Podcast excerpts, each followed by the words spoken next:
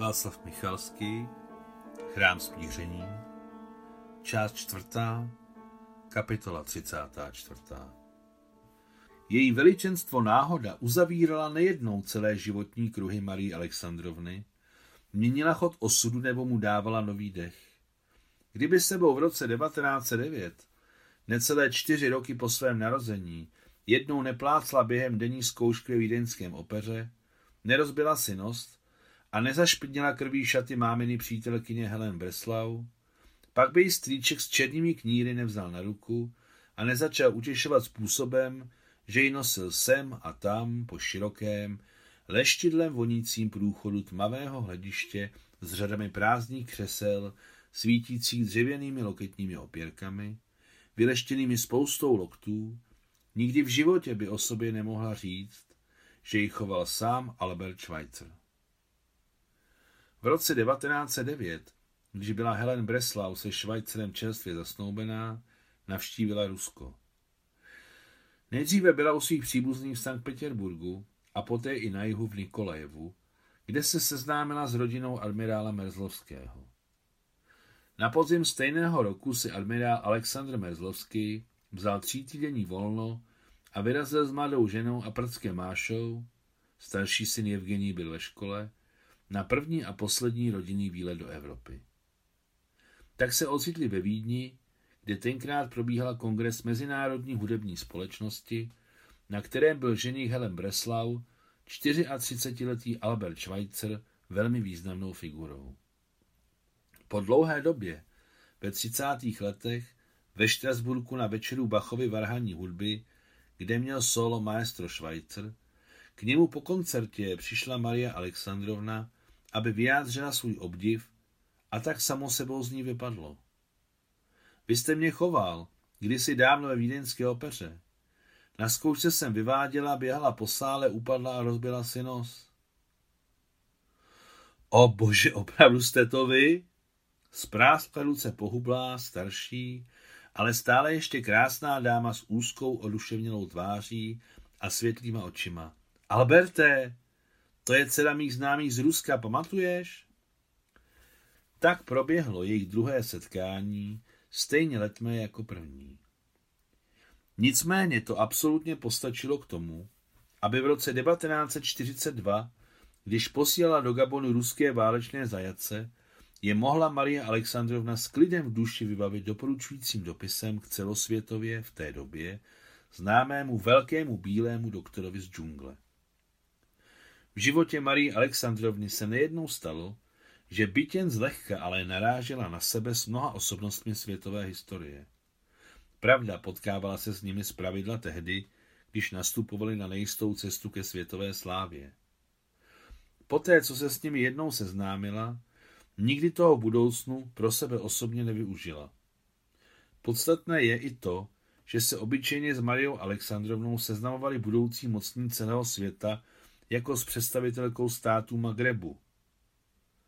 Arabské pojmenování států nacházejících se na západ od Egypta, Libie, Tunisko, Alžír, Maroko, kde zaujímala velmi důležité neoficiální místo krásné, chytré, vzdělané energické ženy, která nedisponovala jen velkým bohatstvím, ale i pevnými vazbami ve společnosti a láskou původního obyvatelstva, které o ní šířilo legendy poté, co zachránila před popravou pět Tuaregů.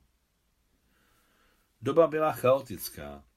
Vláda francouzské administrativy v Tunisku vysela na vlásku, což výrazně ulehčovalo úkol Marie Alexandrovny nejrychleji naturalizovat její svěřence, přivezené na jachtě Nikol z Marseille, a zařídit jim dokumenty, někomu francouzského protektorátu v Tunisku a někomu přímo francouzské. Marie Alexandrovna nelitovala prostředků na úplatky a pozornosti, takže činnost v tomto směru byla veskrze úspěšná.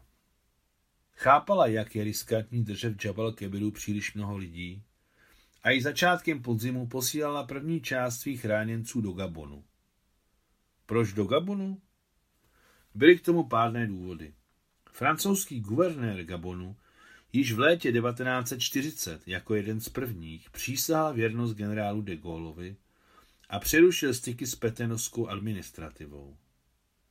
V Gabonu žil Albert Schweitzer, z Gabonu se otvírala cesta na oceán.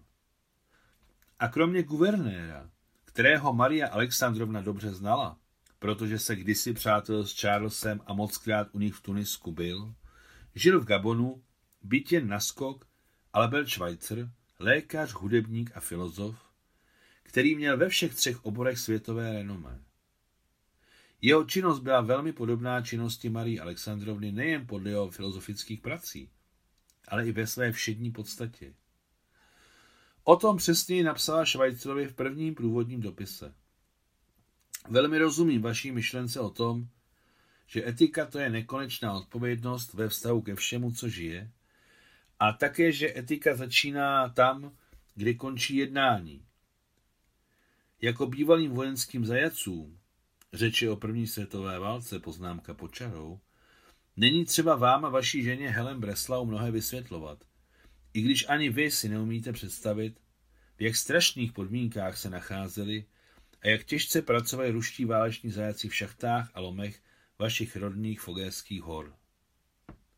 Chci, aby všichni, které jsem poslala, kromě tuarických průvodců samozřejmě, byli dopraveni za oceán a dostali vzdělání na amerických a kanadských univerzitách. Jsou na to připraveni. Maria Alexandrovna doktoru Švajcerovi nepsala, že všechny výdaje na zaopatření budoucích studentů bere na sebe. Podobné věci dělala vždy mlčky a bez toho, aby se o tom rozšiřovala. Již v roce 1928 v Paříži na prvním ruském bále si dala slovo, že nebude patřit ani k žádné straně, spolkům či společenstvím. Své slovo tvrdě celý život dodržovala a to jí pomohlo vyhnout se mnohým hloupostem, potupám a zradám, které vždy doprovázejí skupinový entuziasmus. Případné vítězství těchto entuziastů zpravidla skončí banální spronevěrou a smutným komercionalismem. Mimochodem, Albert Schweitzer se v životě řídil tím samým. Byl již dávno světoznámým člověkem. Takže když mu roku 1939 poslal Goebbels zdvořilou pozvánku do Třetí říše a podepsal se s německým pozdravem, Švajcer mu odpověděl se středoafrickým pozdravem. Slova plynou a mezi tím byla válka. Švajcerem slavnostně vyhlášené celosvětové bratrstvo vůle se množilo každý den. Každou minutu někde hynuli vojáci a civilní obyvatelstvo. Starý lidojec džungle kdysi Švajcerovi řekl, vy bílí lidé jste strašně krutí, když nesníte své padlé nepřátele. Zabijte jen tak, prostě proto, abyste zabíjeli.